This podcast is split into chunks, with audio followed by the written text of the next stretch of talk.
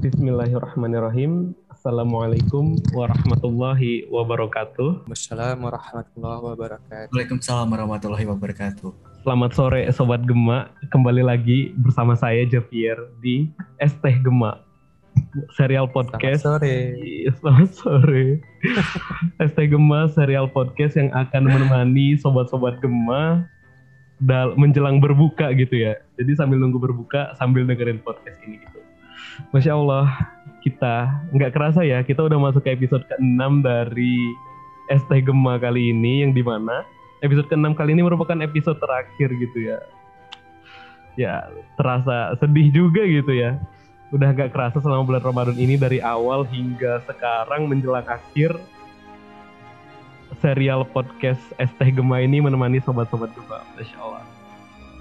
Untuk episode ke-6 kali ini, Teh Gema akan mengangkat tema sosial gitu ya. Tema sosial. Rasa kepedulian terhadap sesama gitu. Insya Allah. Tentunya di sini kita mengundang kedua narasumber yang merupakan pegiat sosial gitu ya. Yang mencurahkan tenaganya, waktunya untuk peduli kepada sesama gitu ya. Saat mereka sedang menjalani perkuliahan gitu ya sebagai mahasiswa di Pakistan ataupun di sini salah satu narasumbernya juga udah lulus gitu ya. Yang masya Allah saat ini pun masih mencurahkan tenaganya gitu ya untuk peduli terhadap sesama, untuk senantiasa bermanfaat di luar sana gitu. Masya Allah. Tanpa berlama-lama, izinkan saya untuk memperkenalkan kedua narasumber kita kali ini. Yang pertama bernama Kak Muhammad Mukasyafah Rububiyah, yang biasa dipanggil sebagai Kak Mukas gitu ya. Mungkin sobat-sobat Gema di sini nggak asing ya dengan nama Kak Mukas ini ya. Beliau merupakan founder atau pendiri dari Pejuang Kebaikan gitu ya. Sebuah komunitas yang berjalan di bidang sosial yang berfokus di kawasan Sarmili serta Kalmong ya dulu ya Mas ya Pejuang Kebaikan ya gitu. Ya. Masya Allah. Lalu selain itu Kak Mukas juga pernah aktif di Alfalah ya. Di organisasi Alfalah, sebuah komunitas yang ngajar ngaji ya gitu ya di Lapak Sarmili gitu. Selain itu Kak Mukas juga pernah aktif sebagai anggota MBM gitu, sebagai anggota bidang syiar. Masya Allah ya, sang beliau ini sangat mendedikasi- mendedikasikan dirinya untuk senantiasa bermanfaat. Masya Allah. Selanjutnya narasumber yang kedua bernama Kak Bogi Mukja Lanang P, Lanang Pran ya, gitu ya. Nah saat ini beliau merupakan sebuah pegiat sosial gitu ya di PKN STAN. Yang pertama beliau menjabat sebagai Ketua SPIK PKN STAN atau Spesialisasi Anti Korupsi PKN STAN pada tahun 2021. Beliau juga merupakan Kepala Bidang Project Officer Bambu Pelangi pada tahun 2020. Beliau juga saat ini aktif sebagai staf Kementerian Sosial BEM PKN STAN tahun 2020 dan 2021. Lalu beliau juga aktif sebagai humas di Sosio Traveling Banana Pirates tahun 2021. Beliau juga merupakan announcer di Radio Blast tahun 2021 serta banyak organisasi-organisasi lainnya yang beliau ikuti gitu. Masya Allah. Kak Bogi ini juga merupakan pegiat sosial juga gitu ya. Yang saya harap di perbincangan malam ini gitu ya, yang bertemakan sosial dapat memotivasi sobat-sobat Gema gitu ya untuk menanamkan rasa kepedulian sosial gitu ya, baik dalam lingkup kampus ya di PKN STAN ataupun dalam lingkup masyarakat gitu ya, yang saat ini sedang PJJ berarti di daerah masing-masing gitu ya. Masya Allah. Tanpa berlama-lama mari kita sambungkan dengan kedua narasumber kita. Yang pertama Kak Bogi dulu deh. Kak Bogi, cek-cek apakah suara saya terdengar cukup jelas? Halo. Nah, Javier, terdengar Kak dengan jelas ya suaranya. Masya Allah. Gimana nih Kak kabarnya Kak? Kegiatannya belakangan ini apa aja nih yang Kakak tekuni? Oke, alhamdulillah buat kabar eh, baik ya dan juga eh, setiap harinya ya pastinya dengan kesibukan-kesibukan itu tetap bisa jaga kondisi juga. Nah, kalau buat kesibukan sejauh ini sih memang ya sebagai, sebagai seorang mahasiswa gitu ya pasti salah satu kegiatan utamanya gitu kesibukan utamanya pasti juga belajar. Apalagi eh, mungkin sobat gema di sini yang khususnya dari mahasiswa akuntansi tahu gitu ya bagaimana susah senangnya belajar di akuntansi terutama di tingkat dua kayak gini. Banyak tugas banyak kuis dan lain sebagainya. Apalagi ini udah mau mendekati UTS kayak gitu. Selain itu sih kesibukan tadi ya selain belajar juga uh, kebetulan juga masih aktif di beberapa organisasi. Juga salah satunya itu di Kemenko Sospo gitu Kementerian Koordinator Sosial dan Politik. Kalau sebelumnya Kementerian Sosial gitu. Jadi sekarang udah diubah gitu jadi Kemenko Sospo karena memang uh, menanggapi juga gitu kurangnya sumber daya manusia gitu buat ngejalanin organisasi. Nah jadi juga tetap aktif gitu buat mengakomodasi seluruh kebutuhan mahasiswa PKN STAN gitu. Jadi bukan cuma di akuntansi aja tapi di seluruh jurusan. Terus juga masih ikut aktif juga di beberapa di beberapa organisasi-organisasi lainnya kayak Bambu Pelangi, Mercy dan uh, Radio Place juga ya. Mungkin kalau di Radio Place itu juga sering tapping podcast juga gitu sama kayak di Estai Gema kayak gini. Itu sih mungkin uh, sejauh ini ya kesibukan kesibukannya lagi sibuk sama kuliah dan beberapa organisasi aja ya apalagi uh, di kondisi offline kayak ini jadi online maksud aku. Jadi buat kegiatan in real life-nya sih kalau keluar keluar rumah gitu jarang banget sih. Kayak gitu mas. Masya Allah. Bukan beberapa kegiatan ya melainkan banyak kegiatan gitu ya. Lain selain fokus belajar ya di Mekanton gitu ya, Masya Allah. Kamu gini sangat aktif juga gitu ya berkontribusi di kampus. Sangat iya, panutan sekali. Sesuai dengan tagline akuntansi mas, aktif kontributif gitu. Widi, aktif kontributif ya. Allah, mantap mantap. Semoga segala urusan Kak Bogi ini nantiasa dilancarkan gitu ya. Amin. Amin. Selanjutnya kita ke Kak Muka. Kak Mukas gimana nih kabarnya Kak Mukas? Belakangan ini sibuk apain aja nih Kak? Alhamdulillah baik Jafir. Udah lama gak, gak ketemu kita nih. Waduh. Iya nih udah lama nih. Kalau akhir-akhir ini ya karena kakak ada kerja, jadi ya kerja aja. Terus juga ada kesibukan dipinta uh, belajarin materi-materi kantor, baca-baca peraturan, ya begitulah. Nanti di dunia kerja tuh beda antara saat kuliah sama dunia kerja gitu. Pokoknya beda deh pokoknya. Nanti kamu bakal rasain sendiri gitu gimana. Kalau tentang kegiatan di luar yang masih aktifnya uh, kakak di sini uh, sebagai pembina pejuang kebaikan gitu. Karena yang ngelanjutin ya adik-adik kakak gitu. Terus untuk di cerita sekolah jalanan itu teman-teman kakak yang di Palembang. Dan ya itu itu doang sih cuman. Jadi kakak nggak turun langsung lagi gitu. Semenjak kakak udah ngerantau di tempat baru dan punya kesibukan baru belum bisa gas atau turun langsung lagi gitu. Ya alhamdulillah intinya baik-baik aja Insya Allah. Oh iya, kakak juga aktif di ini ya, apa? Cekola ya, Cekola ya singkatannya ya, nama ini ya. Iya, Cekola singkatannya. Insya Allah, meskipun udah kerja ya masih tetap menggeluti ya, menggeluti sekolah serta pejuang kebaikan ya kak ya. Semoga kak Muka nanti diberikan kesempatan ya untuk terus bermanfaat kak. Insya Allah, mantap. Wah. Amin. Baiklah tanpa berlama-lama jadi kita pengen ngobrol-ngobrol nih terkait sosial gitu ya dengan judul ST Gema kali ini tuh sebab kita keluarga Ali Wardana gitu. Nah, jadi di sini kita pengen ngebahas seputar sosial atau rasa kepedulian terhadap sesama gitu ya. Yang semoga dengan podcast ini dapat motivasi sobat-sobat Gema gitu ya untuk menumbuhkan rasa peduli gitu ya. Nih jadi menurut kakak-kakak nih selaku mahasiswa PKN STAN yang aktif ataupun yang dulunya pernah aktif gitu ya.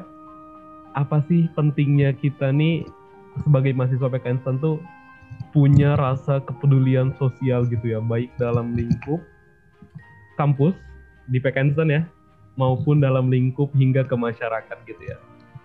Apa sih urgensinya gitu? Nih siapa dulu nih yang mau sharing-sharing nih? Bogi nah. dulu. Ayo, Bogi. Okay. Dari Kak Bogi dulu ya. Silakan Kak Bogi. Hmm, dari aku dulu. Oke. Okay.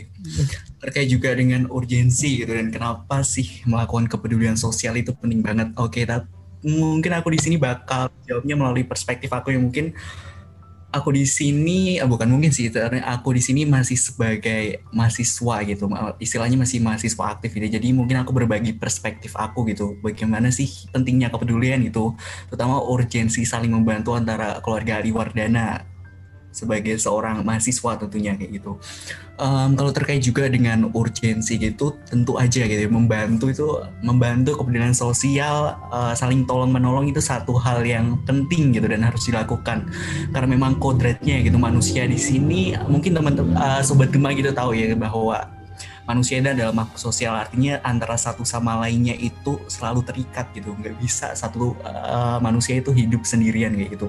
Nah sama halnya dengan urgensinya saling tolong menolong gitu. Bagaimanapun dengan makhluk sosial tadi perlu adanya yang namanya sikap kepedulian gitu. Dan pastinya itu uh, sangat penting banget kayak gitu. Apalagi ya gini ya mungkin di suatu kondisi kayak gini kita dihadapkan pada kondisi yang berbeda dengan sebelum-sebelumnya gitu. Kalau kita tahu gitu bahwa sekarang kita sedang dihadapkan pada sistem yang jauh berbeda juga gitu.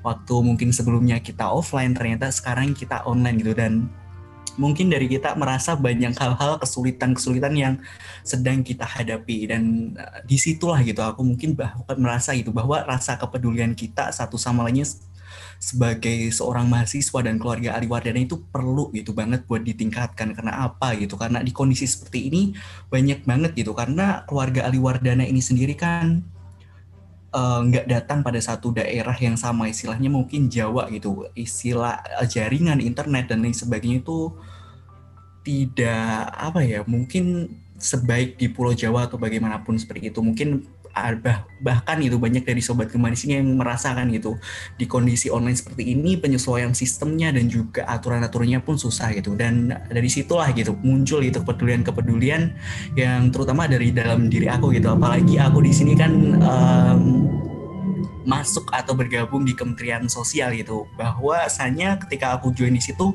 aku udah punya platform yang bagus gitu untuk meningkatin rasa kepedulian aku gitu. Karena apa? Karena di Kementerian Sosial pun kita juga selalu gitu berusaha untuk mengakomodasi seluruh kebutuhan gitu kebutuhan dari mahasiswa dan dari situlah kayak gitu.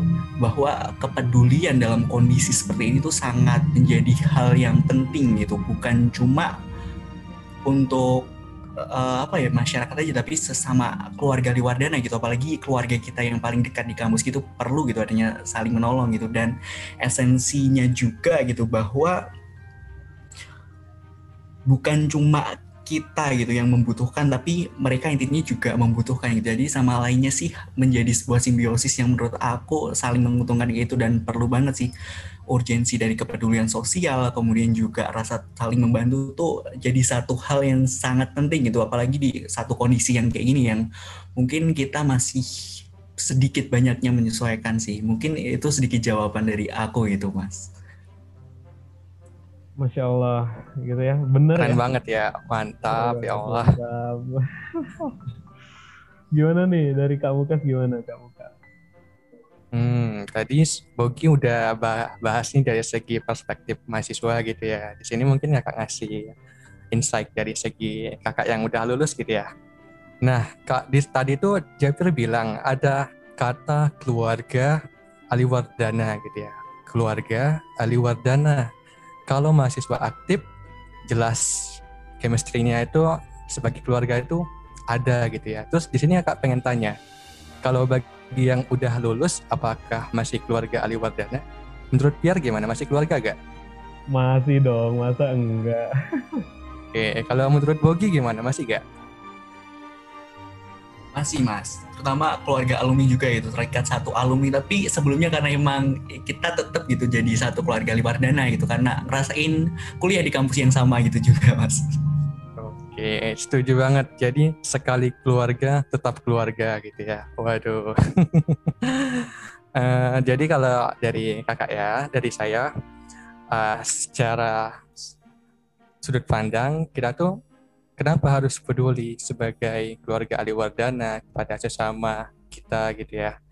Karena kita di sini ya sama-sama berjuang gitu, walaupun mungkin beda waktunya gitu dan juga coba deh kita lihat nih, teman-teman yang udah masuk di PKN STAN itu adalah mereka yang udah berjuang dari masa persiapan sampai lulus, sampai kuliah semester 1, 2, 3, 4, 5, 6 yang udah berdarah-darah.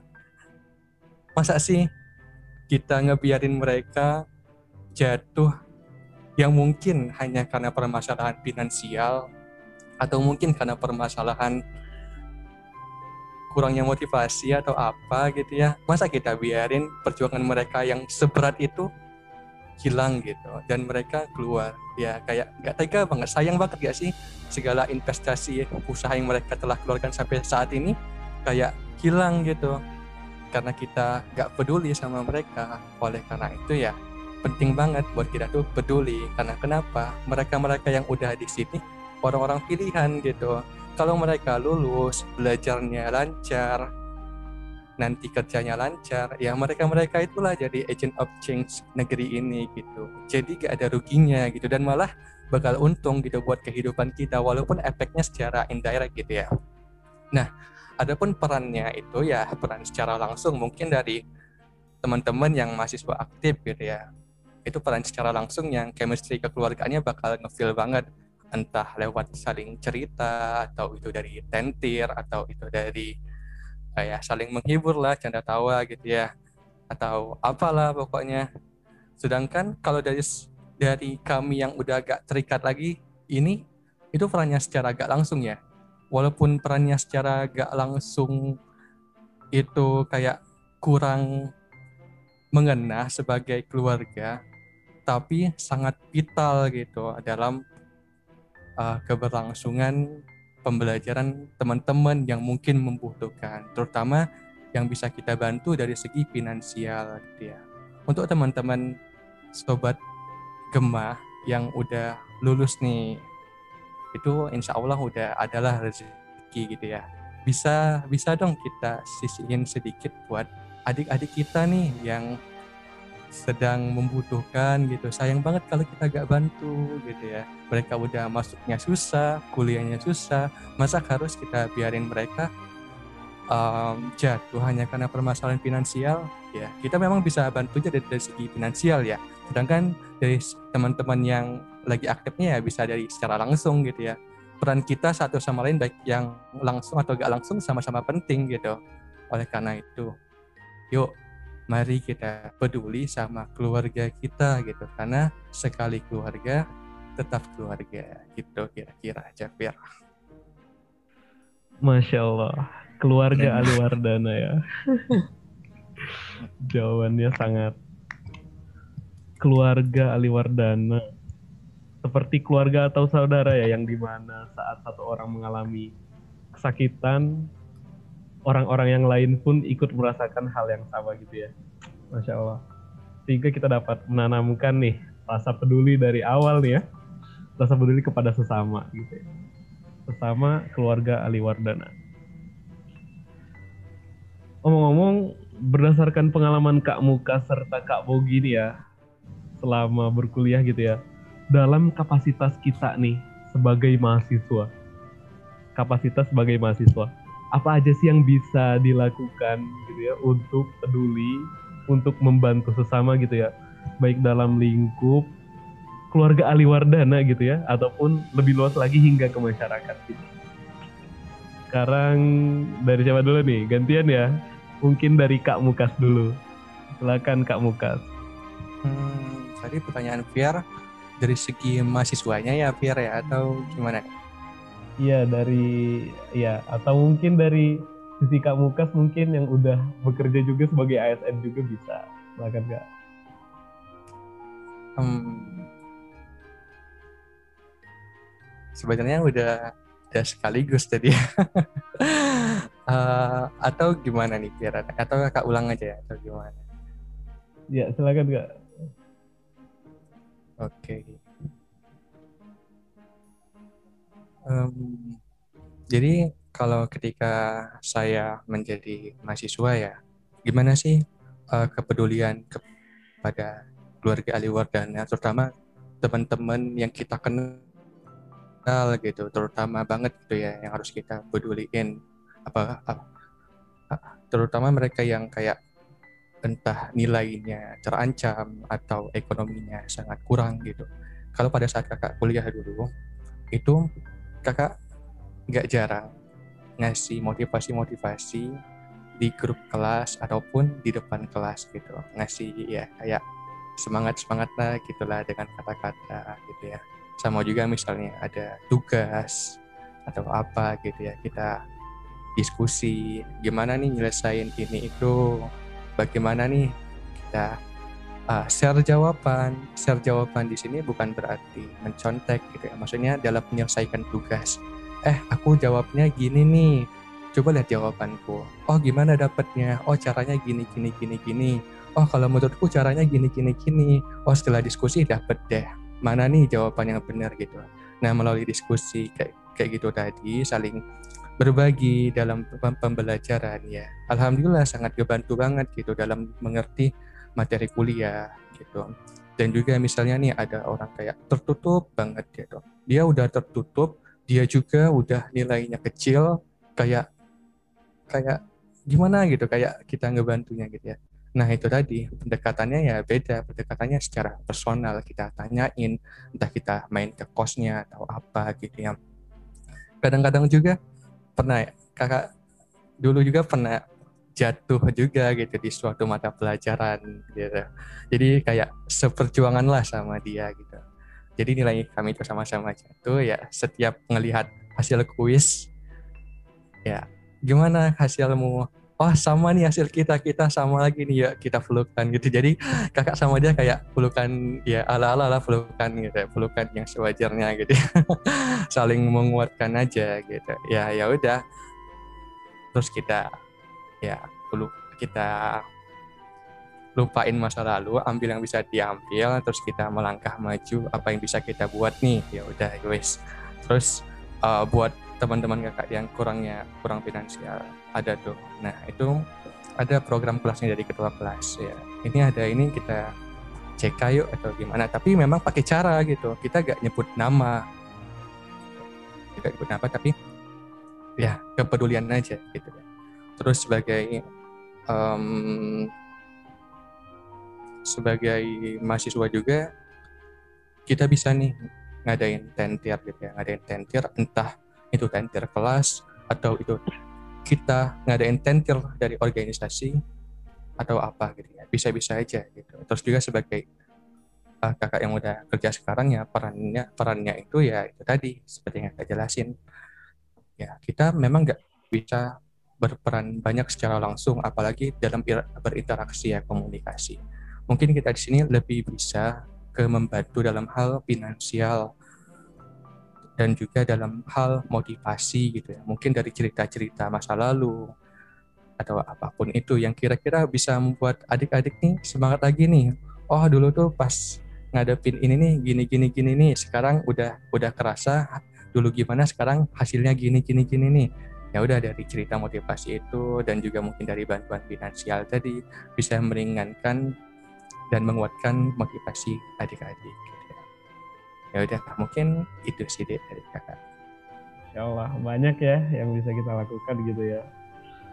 Dari kak Bogi gimana nih kak Oke, dari aku mungkin akan menambahkan gitu ya. Um, kalau ditanya soal tentang kapasitas mahasiswa gitu untuk menolong, peduli, dan membantu satu sama lainnya sih menurut aku besar banget gitu. Apalagi kapasitas kita sebagai itu satu manusia tadi itu. Bahwasanya um, kita perlu mengubah mindset gitu bahwa menolong, peduli dan lain sebagainya yang terutama terkaitan dengan kegiatan peduli sosial itu bukan melulu soal bantuan finansial gitu. Bukan cuma tentang uang barang dan lain sebagainya. Kayak yang tadi sudah dijelaskan juga sama kamu kas gitu bahwasanya bantuan motivasi dan lain sebagainya itu perlu dan itu ada gitu. Ada dalam setiap kapasitas mahasiswa gitu.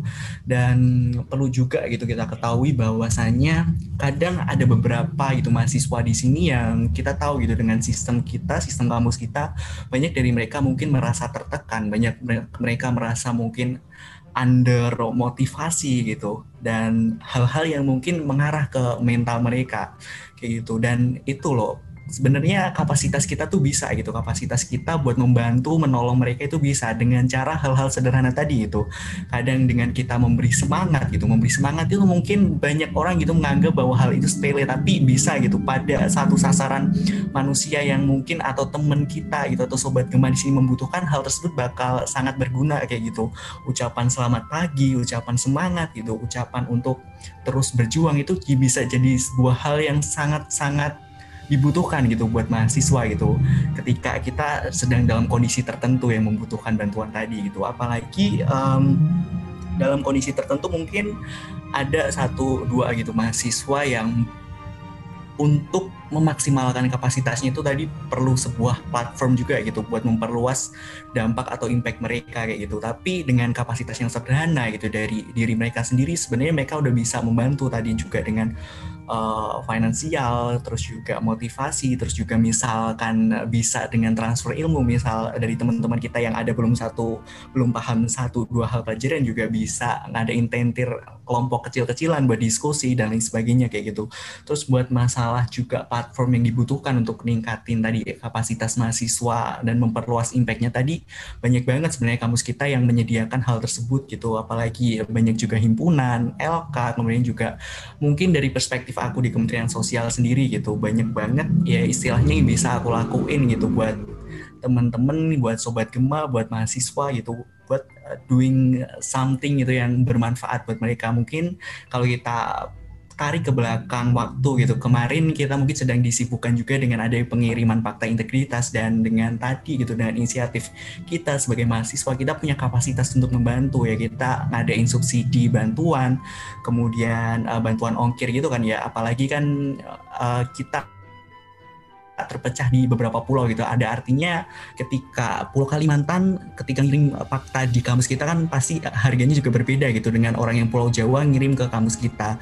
Nah maka hal-hal kayak gitu yang uh, muncul gitu inisiatif-inisiatif rasa peduli gitu dari mahasiswa dan itu selalu ada gitu dalam kapasitas kita terutama yang diperlukan gitu untuk meningkatin rasa peduli ya tadi ya niat gitu niat dan kontribusi kita gitu buat menolong kayak gitu. Sebenarnya sih ya banyak juga gitu. Salah satu hal yang mungkin benar-benar non finansial yang dilakukan oleh Kementerian Sosial itu kita punya salah satu program yang namanya SOS itu standar online sharing di mana uh, di satu platform tersebut tuh kalau sobat gema pengen tahu jadi kita menyediakan satu platform di lain kayak gitu jadi itu bentuknya support group itu di mana teman-teman di, di sana gitu butuh gitu yang namanya bantuan. Bantuan tuh gak cuma tadi ya tentang finansial, tapi mereka juga butuh support dengan saling didengar dan hal-hal kecil yang sebenarnya kapasitas mahasiswa buat ngelakuin itu bisa gitu.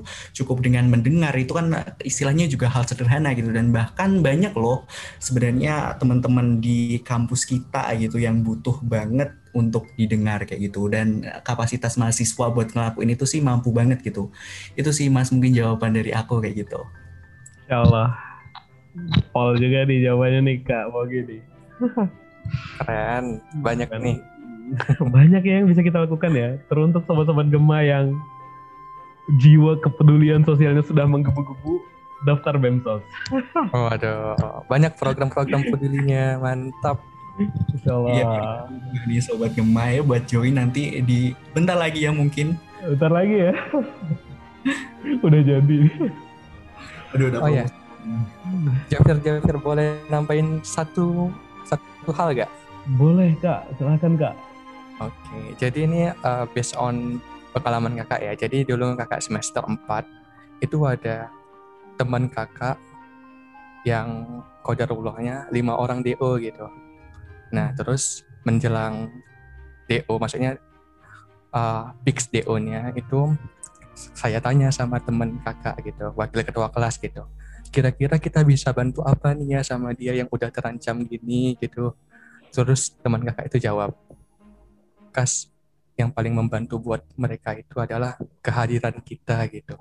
Jadi gimana kehadiran kita dalam membersamain perjuangan mereka dalam belajar dalam menghadapi masalah-masalah internalnya ataupun masalah apa pun itu yang membuat diri mereka itu masih kerasa oh ada nih yang peduli sama diri aku. Oh diri aku ini masih punya harapan gitu. Oh masih ada orang yang percaya sama diri aku. Gitu. Jadi poin dari teman kakak itu apa sih yang bisa membantu teman-teman kita keluarga Ali Wardana ini yaitu kehadiran ya. Terutama kehadiran secara langsung gitu. Kalau memang kehadirannya secara nggak langsung nggak apa-apa. Paling nggak kita udah mencoba membantu gitu ya kurang lebih. Oke okay, Jeffel Masya Allah semua ini perihal kehadiran kita gitu ya bagi orang-orang sekitar kita gitu ya. Gimana kita menghadirkan diri kepada orang-orang sekitar kita yang memang perlu kehadiran gitu ya perlu kehadiran seseorang Masya Allah mantap sekali nih Mas Kak Mukas omong-omong ya soal kepedulian gitu ya. Segala bentuk kepedulian tuh berasal kepedulian sosial ya. Segala bentuk kepedulian sosial itu berasal dari hasrat ya hasrat untuk peduli gitu ya. Hasrat untuk peduli pada sesama gitu ya sesama siswa ataupun sesama kita sebagai sesama manusia gitu kan ya. Nah ini dari Kak Mukas dan Kak Bogi sendiri gimana sih cara dasar ya ini ya, mendasar ya, cara menumbuhkan sikap peduli gitu, cara menumbuhkan sikap peduli sosial kepada sesama gitu ya, khususnya kepada keluarga Ali Wardana gitu. Siapa dulu nih yang mau sharing-sharing nih? Dari Ogi, ye. Ogi dari kamu. Oke, karena kamu sekarang aku ya. Iya dong, gas. Oke, okay, uh, eh, terkait dengan cara menumbuhkan sikap peduli, mungkin dari uh, perspektif aku yang biasanya aku sering lakuin sih kayak gitu.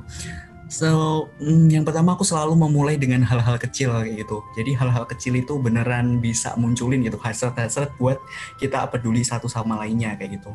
Terus apa sih yang biasanya pertama aku lakuin sih? Aku selalu gitu mencoba buat pertama dulu gitu menjadi pendengar yang baik gitu menjadi pendengar yang baik buat orang yang lagi butuh bantuan gitu. Kadang kala juga yang tadi sebelumnya aku jelasin bahwasannya ada orang yang cukup untuk butuh didengar saja gitu. Dan itu sudah membantu buat mereka. Dan dengan apa gitu? Dengan kita tadi menjadi pendengar yang baik itu otomatis kita bakal munculin empati gitu. Empati dalam diri kita gitu. Dan rasa empati itu menurut aku satu hal yang benar-benar perlu kita munculin itu untuk pondasi dasar banget kita buat nungguin sikap peduli tadi kayak gitu. Karena menumbuhkan sikap peduli itu bukan satu hal yang bisa diajarkan dengan banyak teori tapi dibudayakan tadi itu dengan diciptakan tapi yang bisa menciptakan itu sebenarnya diri sendiri dan bagaimana cara kita buat memandang lingkungan kita kayak gitu. Terus yang selanjutnya gitu, selain jadi tadi mendengar pembaik, aku selalu memposisikan itu, berusaha memposisikan diri kita buat jadi orang lain, bukan buat jadi orang lain sih, maksud aku memposisikan diri kita uh, menjadi uh, ke orang lain gitu. Apa yang sedang orang lain alami gitu. Kita coba gitu rasakan gitu. Misalkan gitu um, dalam kondisi mungkin uh, beberapa kali juga ya kemarin itu ada temen aku gitu yang istilahnya ke Dio gitu. Dan aku coba gitu buat ya tadi gitu kalau udah kata kamu kita coba hadir gitu. Yang memang dibutuhkan dari mereka sih sebenarnya bukan banyak hal saran-saran kayak gitu. Tapi juga dengan kita hadir dengan kita memberikan semangat dengan kita memberikan satu dua kata dan jadi pendengar yang baik tadi gitu kita bakal bisa mampu memposisikan gitu ketika kita sadar kita bersinggungan langsung dengan apa yang sedang kita hadapi tadi. Contohnya orang yang mungkin sedang kesusahan kita bakal muncul tuh tadi rasa empati gitu. Ketika kita merasakan apa yang orang lain rasakan muncul tadi rasa sikap kepedulian dan empati itu kan lebih tinggi dari simpati gitu. Kalau mungkin simpati itu sebuah definisi yang gampangnya tuh ya orang kita paham perasaan orang lain tapi nggak ada tindakan gitu yang mungkin tindakan besar yang kita lakukan itu. Berbeda dengan empati yang mungkin sudah sampai di tahap atau level yang benar-benar kita doing something itu dan itu gitu. Ya itu yang munculin sikap kepedulian tadi kayak gitu. Terus hal yang penting juga gitu dalam menumbuhkan sikap peduli tadi ya dengan peka gitu peka pada lingkungan sekitar gitu. Jadi jangan jadi satu mahasiswa yang individualis gitu. Jadi fokusnya ke pengembangan diri aja jangan sampai jadi orang yang kayak gitu. Kita perlu perlu peka dan sadar ke lingkungan kita gitu. Bahwasanya banyak loh orang-orang terdekat gitu mungkin sahabat kita, teman kita atau juga keluarga kita yang butuh banget untuk kita bantu tadi. Makanya peka dan membuka diri gitu, jangan jadi satu orang yang individualis tadi gitu. Terus juga memberi perhatian ke satu sama lain itu juga bisa jadi eh, sikap yang baik gitu dalam menumbuhkan rasa peduli dan empati tadi gitu. Dan yang paling penting adalah membiasakan diri gitu. Percuma kalau kita nanti kita udah timbul feeling buat uh, peduli satu sama lain, kita udah punya niatan buat membantu sama. Tapi kalau itu dasarnya sebuah niat gitu aja bakal sangat percuma gitu kalau tidak dibiasakan gitu, tidak dijadikan itu sebagai sebuah habit atau kelakuan yang istilahnya sering kita rasakan. Ketika kita udah membiasakan diri kayak gitu jadi satu hal yang benar-benar rasa peduli nanti akan jadi sebuah kebiasaan lagi gitu dan jadi sebuah budaya banget gitu buat kita ngelakuin hal-hal baik tadi kayak gitu itu sih mungkin yang biasanya aku lakukan gitu ketika aku mencoba buat menumbuhkan rasa peduli dalam diri aku kayak gitu Mas Jafir. Masya Allah gitu ya. Gimana cara kita memposisikan diri kita sebagai orang yang emang butuh empati gitu ya. Serta kita membiasakan diri terus menerus gitu ya untuk bersikap peduli iya, gitu. betul, Karena kita memang makhluk sosial gitu ya. Kak Mukas, betul. dari Kak Mukas gimana nih Kak? Oke, ini suara kakak kedengaran jelas? Jelas Kak. Jelas tadi sempat keluar nih. Alhamdulillah langsung masuk lagi. Yeay, alhamdulillah. Oke, langsung kakak jawab aja. Uh, tadi udah denger nih dari Bogi, masya Allah luar biasa banget dan setuju banget ya. Tadi dengar um, melakukan mulai dari hal-hal kecil, wah itu. Yang mana dari hal-hal kecil ini bakal menjadi kebiasaan dan juga lama-lama akan membesar gitu. Ketika udah menjadi kebiasaan, ya otomatis kepedulian itu akan terus ada gitu pada diri kita. Entah apa nanti lingkungan kita gimana, setoksik apa itu. Kalau kita udah biasa nih dalam peduli sama teman-teman atau sama siapa pun itu, ya kita bakal tetap gitu pada pendirian kita gitu. Terus juga um, tadi setuju banget lagi sama Bogi ada katanya empati gitu. Nah, merasakan apa yang orang rasakan dan kita bertindak nih kira-kira apa nih yang bisa kita lakuin atau apa nih yang bisa kita bantu gitu. Nah ketika kita merasakan nih posisinya gimana misalnya kita di posisi mereka, oh kita lagi kuliah, kuliah online, kurang kuota, listrik mati hidup, nggak bisa dengerin dosen dengan lancar, baca materi pun belum tentu ngerti, jawab soal apalagi gitu ya sedih banget gitu. Gimana kalau kita di posisi mereka yang serba kekurangan dalam hal lingkungan atau bahkan dari internalnya sendiri gitu. Gimana kalau itu kita? Nah, oleh karena itu, karena kalau kita punya amanah, ibaratnya kita punya nikmat yang diberikan kepada kita, kita punya kelebihan, entah itu dari finansial, entah itu dari segi ilmu, entah itu dari segi semangat gitu. Ya, kita berikan, kita salurkan kepada teman-teman kita itu tadi gitu. Jangan sampai ya kita makan sendirian, kita cuma peduli sama keberlangsungan kita sendirian. Coba gimana kalau kita di posisi mereka? Siapa yang mau bantu kita? Kalau kita gak mau bantu orang lain gitu, jangan kaget kalau suatu saat nanti ketika kita butuh banget bantuan orang, kita gak bakal dibantu orang. Jangan kaget. Allah itu maha adil. Allah itu maha adil, percayalah. Kalau kita berbuat baik pasti dibalas dengan kebaikan. Kalau kita berbuat buruk pasti dibalas dengan keburukan. Ya. Jadi ingat Allah itu maha adil gitu. Dan setiap atas perjuangan kita juga, entah itu selama kuliah, entah itu selama beramal atau apa pun itu, hal yang baik, entah kita mendapatkan hasilnya secara langsung atau gak langsung atau melalui orang yang tertuju direct atau melalui orang yang tidak tertuju indirect gitu ya. Percayalah balasan itu, hasil itu pasti akan selalu ada. Sesuai apa yang kita usahakan gitu. Karena kenapa? Karena Allah itu maha adil gitu. Nah, terus juga di sini uh, bagaimana sih menumbuhkan rasa kepedulian uh, dari kakak pertama ya? Kita tuh harus sering mendengar nih, mendengarkan kajian, entah itu motivasi, entah itu cerita, atau apa pun itu gitu ya.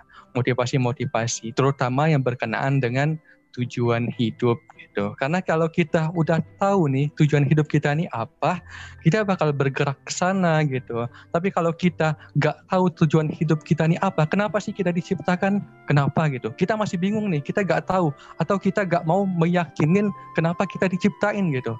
Nah, itu tadi yang bakal menghambat kita.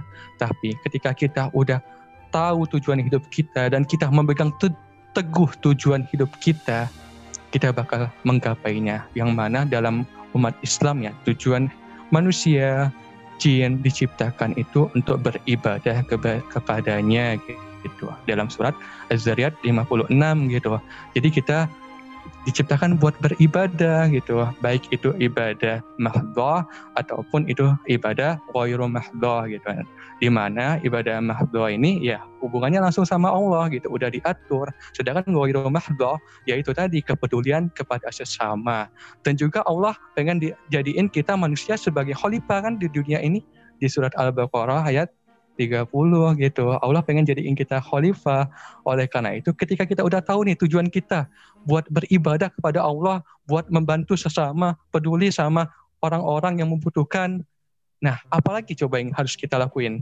Ya tinggal lakuin aja tujuan hidup kita karena itulah kita diciptakan gitu ya. Nah, ketika kita udah megang tujuan hidup kita tadi, ya kita orientasinya ya bakal ke sana aja gitu, gak bakal ke mana-mana gitu ya. Terus juga um, ketika ingin menumbuhkan rasa kepedulian, hadirilah atau sekelilingilah diri kita ini dengan orang-orang yang peduli juga gitu.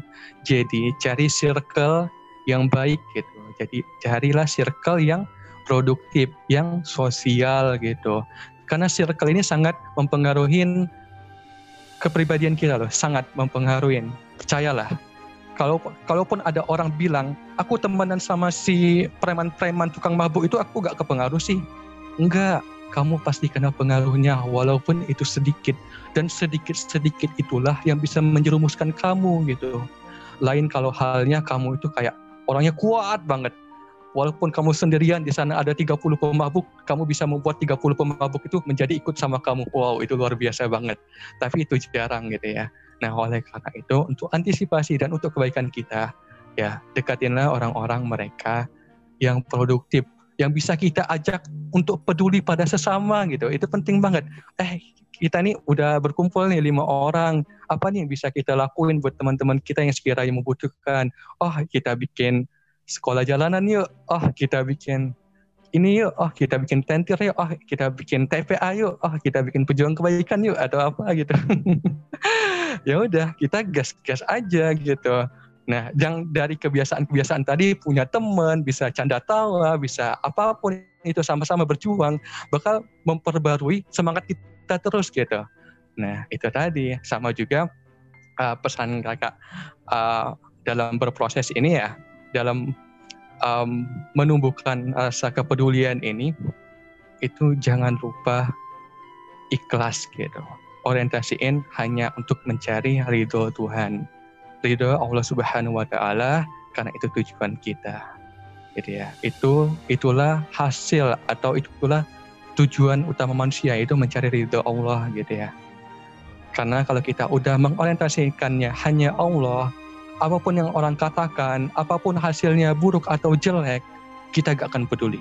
Yang kita peduli, Allah ridho, kami senang, kita bahagia. Gitu. Ya udah itu aja aja Fir. Masya Allah, pada akhirnya semua kepedulian yang kita lakukan gitu ya, itu tuh kembali untuk diri kita gitu ya, kayak mm-hmm. untuk beribadah dan meraih meraih surga ya gitu ya, Masya Allah.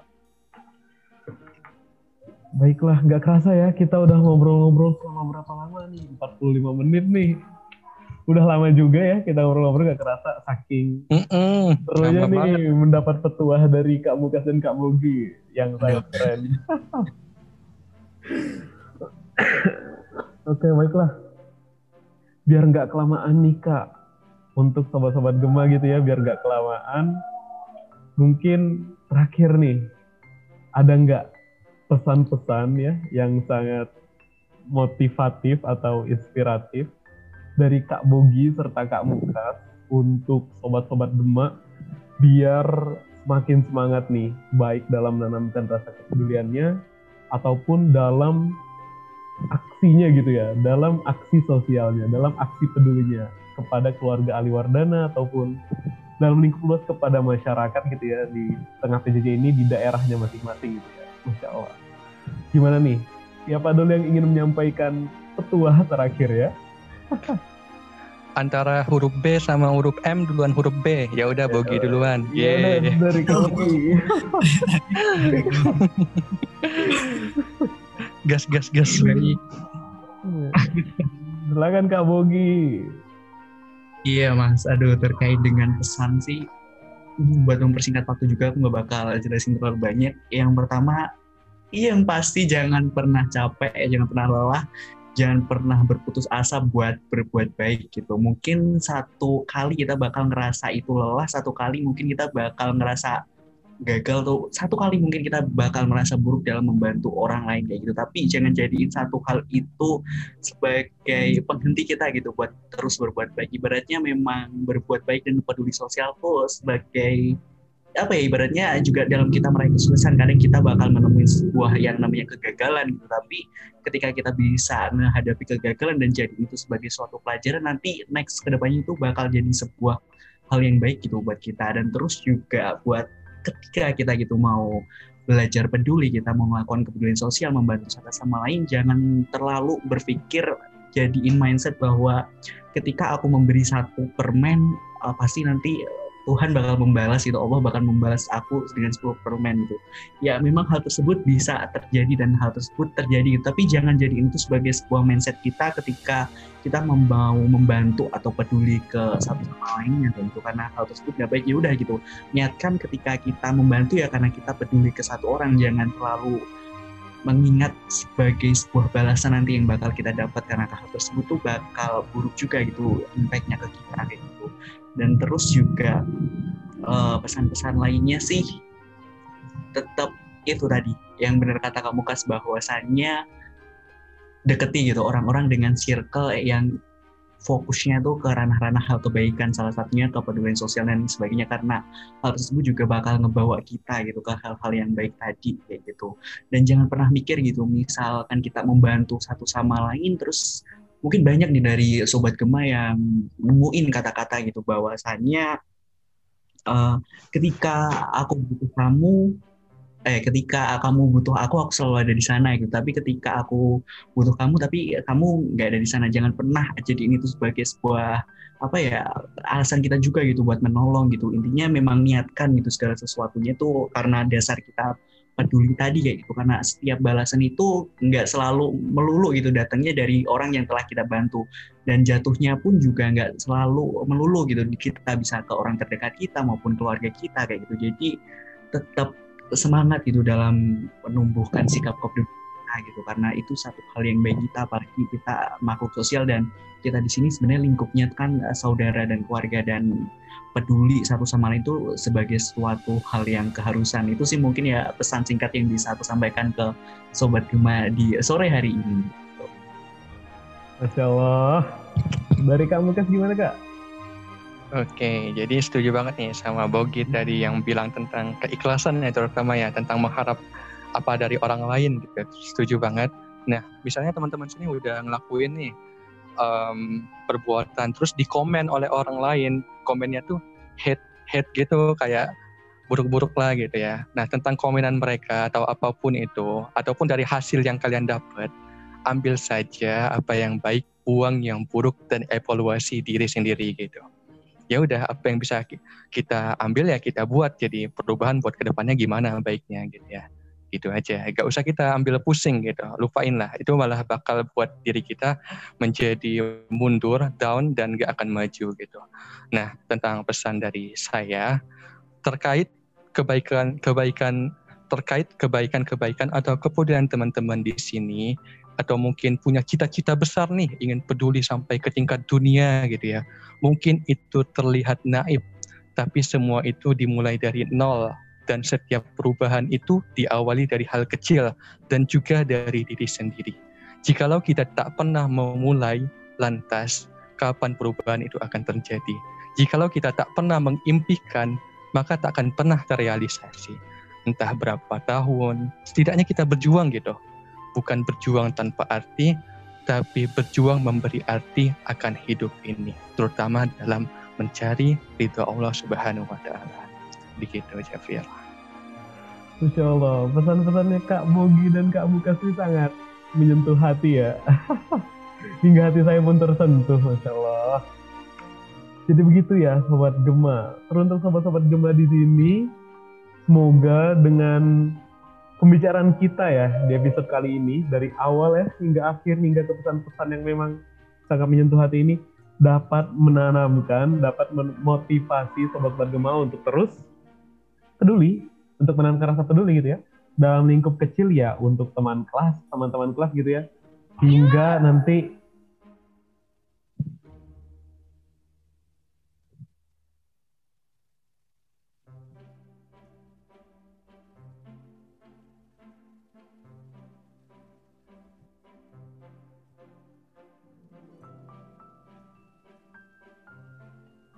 Aduh, maaf ada gangguan nih.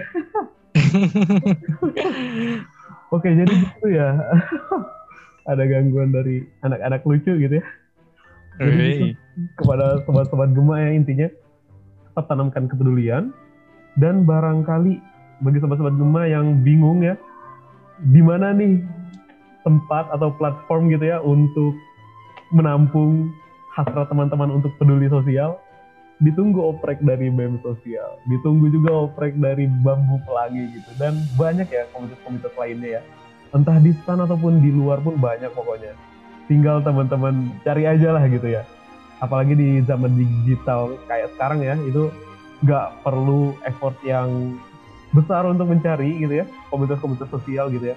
Terlebih lagi sekarang zaman serba online gitu ya, itu banyak juga yang bahkan komunitas-komunitas sosial yang lintas daerah gitu ya. Masya Allah. Tanpa berlama-lama, ini terima kasih nih kepada Kak Mukas serta Kak Bogi yang telah menyempatkan waktunya untuk ngobrol-ngobrol, bincang-bincang ringan ini ya di sore hari ini menemani sore harinya sobat-sobat Gema gitu ya, sambil menunggu buka puasa. Sekali lagi terima kasih. Semoga ya podcast ini bermanfaat itu ya gitu. Semua intinya semoga podcast ini dapat bermanfaat untuk sobat-sobat Gema gitu ya.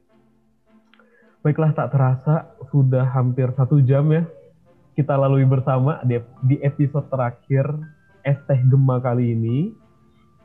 Ya sedih ya. Gak kerasa udah episode terakhir aja gitu ya. Karena emang sekarang juga udah menjelang akhir Ramadan ya, yang berarti Es Teh Gema ya berakhir juga ya gitu ya. Karena emang ini hanya un serial podcast untuk bulan Ramadan gitu ya. Jadi semoga bermanfaat. Terima kasih kepada Sobat Gema yang telah menemani, yang telah menyimak ST Gema, menyimak saya serta narasumber-narasumber yang keren dari episode 1 hingga episode ke-6 ini. Hingga selesai gitu ya, semoga serial ST Gema ini dapat bermanfaat bagi Sobat-Sobat Gema gitu ya. Sekali lagi terima kasih. Jangan lupa ikuti program Gema Ramadan lainnya gitu ya selain ST Gema gitu yang nggak kalah keren dari ST Gema. Sekali lagi terima kasih kepada sobat Gema yang telah memperhatikan. Terima kasih juga kepada narasumber-narasumber yang keren, Kak Bogi, Kak Mukas yang telah menemani saya bincang-bincang di malam di sore hari ini gitu ya. Terima kasih. Izin saya tutup. Wassalamualaikum warahmatullahi wabarakatuh. Sampai jumpa di lain waktu. Waalaikumsalam warahmatullahi wabarakatuh.